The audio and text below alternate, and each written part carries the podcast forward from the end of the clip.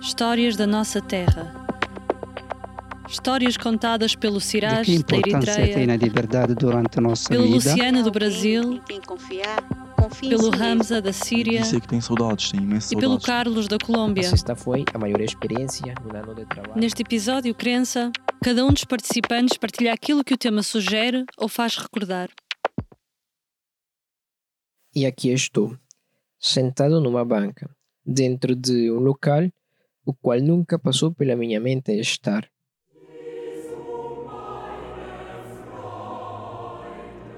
Estou aqui em São Petersburgo, numa igreja protestante luterana alemã. Sem estar à espera ou à procura, vejo algo familiar. No meio das bancas e a cor branca do interior da igreja, está lá no fundo o crucifixo de TC. Acaso isso não é especial? Um católico dentro de uma igreja protestante num país de tradição ortodoxa. Sem estar à espera, a oração de TC começa. Escuto o russo sem perceber nada.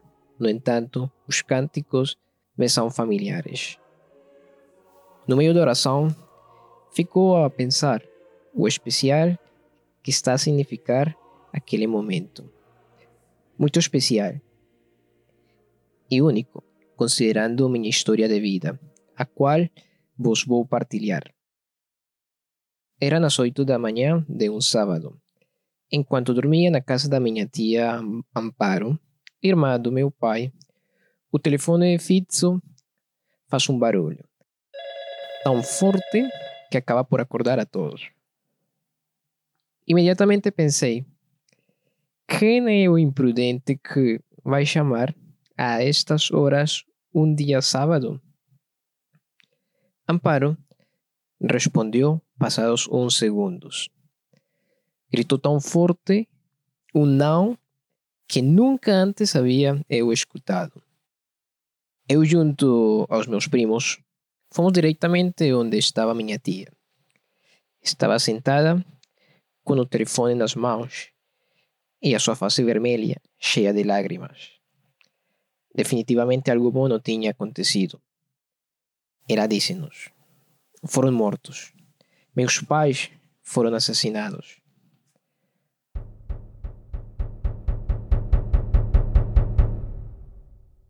Todos em silêncio e surpreendidos, sem poder digerir a notícia, ficamos a pensar. Foi quando dissemos: Mas o quem ligou? Poderia ter sido errado, um engano.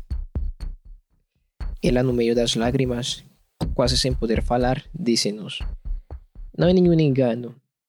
Ligou Pedro. Pedro é meu pai. E disse-me Pedro que ontem de noite chegaram à fazenda homens armados e assassinaram o meu pai e a minha mãe. Sou sincero, não podia acreditar aquela notícia. Nesse momento, na minha cara de um rapaz de 11 anos, só tinha lágrimas. Nesse momento, tento procurar uma resposta. A tentar perceber o que tinha acontecido. E claramente encontrar uma razão, algo para poder acreditar que isso não era real, negar esta situação. Definitivamente não podia crer o que tinha acontecido. Muitas perguntas chegaram à minha cabeça, mas principalmente o porquê tinha acontecido essa barbárie. Por que Deus tinha deixado acontecer isto? Por quê? Muitos porquê abundavam e enchiam a minha cabeça. Isto por causa que passava muito tempo com os meus avós. Quase o 50% do meu dia passava junto a eles. Máximo e Eva, como se chamavam, eram pessoas muito crentes. Todos os dias iam para a missa, muito carinhosos com os seus familiares, austeros e muito trabalhadores. Ao igual, muito solidários com os seus trabalhadores e familiares. Em suma, eram umas ótimas pessoas. E foi neste contexto onde algo não encaixava na minha cabeça. Os meus avós sempre falavam que Deus é muito bom e cuida dos seus filhos. Cuida das boas pessoas e não deixa que coisas más lhes aconteçam. Se Deus cuida dos bons, mas os meus avós eram boas pessoas, como era possível isso acontecer? Foi nesse momento onde cheguei a uma conclusão, uma forte conclusão. Deus não existe. Esta foi uma resposta que me acompanhou durante muitos anos. No entanto, hoje a situação é diferente e as respostas são diferentes. E é por isto que hoje estou aqui, nesta igreja branca, sóbria, acolhedora, a rezar junto a outras pessoas.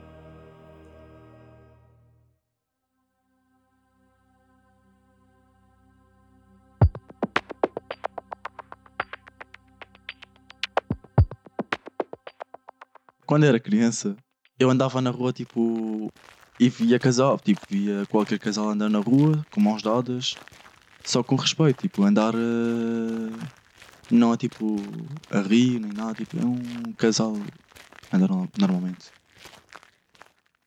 Entretanto, quando mudei para a Turquia, é uma diferença de, de culturas, só que não há aquela grande diferença, porque é um país islâmico. Uh, pronto. Quando mudei para a Grécia, quando lá cheguei, tinha muitas pessoas árabes que eu conhecia, que eu mudava, que, que eu não, não ligava aos uh, gregos. Tipo, estava mais com, com pessoas da minha, do meu país. Quando cheguei cá para, para Portugal, no meu primeiro dia de aulas, eu estava uh, pronto no recreio. Entretanto, vi dois colegas meus da, da sala a beijarem-se. E eu fiquei tipo. Comecei a olhar, tipo, a espreitar assim. Pouco a pouco.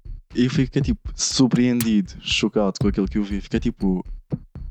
Será que eles não têm, tipo, os pais deles tipo, não reclamam com eles por causa disso? Será que. Eu não estou numa escola, sinceramente.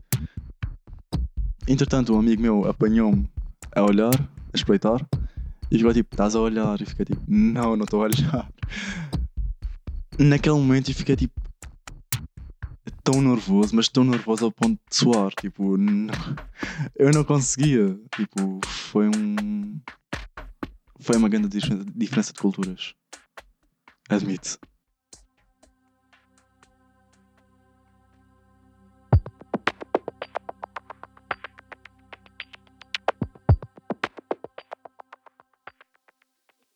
Se você quiser alguém em quem confiar, confie em si mesmo. Quem acredita sempre alcança. E eu vivi essa história.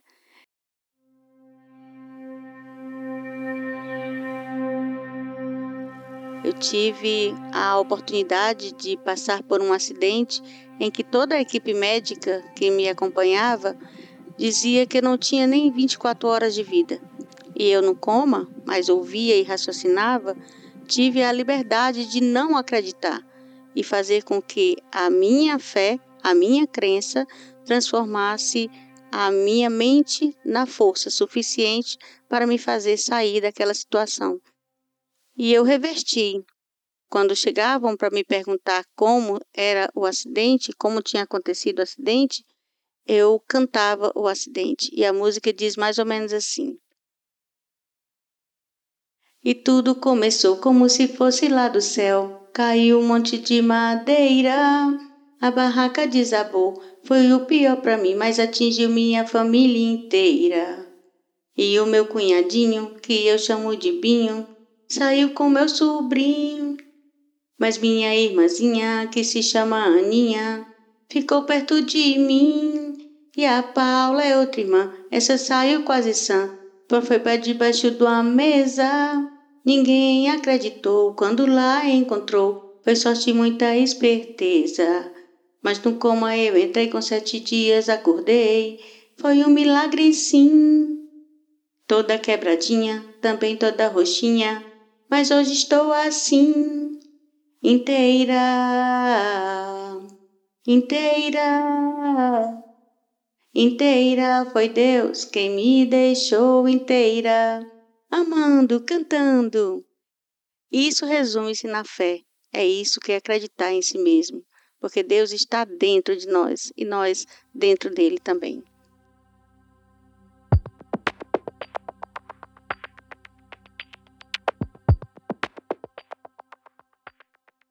Quando falamos sobre a crença, nesse caso, vou falar um pouco sobre a religião ou sobre pensamento. A religião é uma decisão individual. Eu acho que é fundamental pensarmos assim. Eu não posso obrigar uma pessoa para gostar a minha decisão ou a minha religião ou a religião que eu gosto. Não podemos associar uma religião com terrorismo, até porque não há nenhuma religião no mundo que autoriza ou aceite terrorismo. Como já foi dito várias vezes, que terrorismo não tem religião. Temos que aceitar e respeitar as decisões dos outros. Um episódio que aconteceu comigo uh, no ano de 2000 2006, quando eu estava a, a caminho da Europa, éramos um grupo e fomos detidos eh, por falta de, de, documentos legais eh, ou entramos naquele país sem, sem visto e, e fomos detidos pelas autoridades, revistaram-nos e, e fomos detidos. Depois de fomos detidos, perguntaram-nos sobre nós, sobre nosso país, sobre a Eritreia e assim. Eh, perguntaram-me a população eritreia quantos habitantes que tem, sobre a religião e assim. Depois eu respondi, disse-lhe que temos X habitantes na Eritreia e temos duas religiões, uh, muçulmanos e cristãos, e somos metades metades. Depois uh, as autoridades na altura perguntaram-me, então vocês, no, no vosso país, existem cristãos? Sim, existem cristãos, sim. E como que são eles? E eles são iguais como vocês ou eh, são, são diferentes? Como que são? Disseram-me, perguntaram-me, eu disse-lhe que eh, são pessoas, eh, somos seres humanos, somos iguais, não há diferença, eles também são como nós, disse. Às vezes as pessoas têm outro pensamento mas nós temos que pensar que somos seres humanos, seja cristão, seja muçulmano, seja judeu, seja, seja como for, é, pessoa é uma pessoa, ser humano é ser humano, não há diferença. Não tenho que respeitar uma pessoa porque ela tem a religião que eu, eu quero ou eu gosto, mas tenho que respeitar, sim, como ser humano. Este foi o episódio Crença, do podcast Histórias da Nossa Terra, uma parceria entre o JRS Portugal, uma organização internacional católica com a missão de servir, acompanhar e defender migrantes e refugiados, e Ambigular, uma plataforma que conta histórias do ponto de vista de quem as vive. Sabe mais sobre nós em www.jrsportugal.pt e em www.ambigular.org. Estamos também em qualquer aplicação de podcast.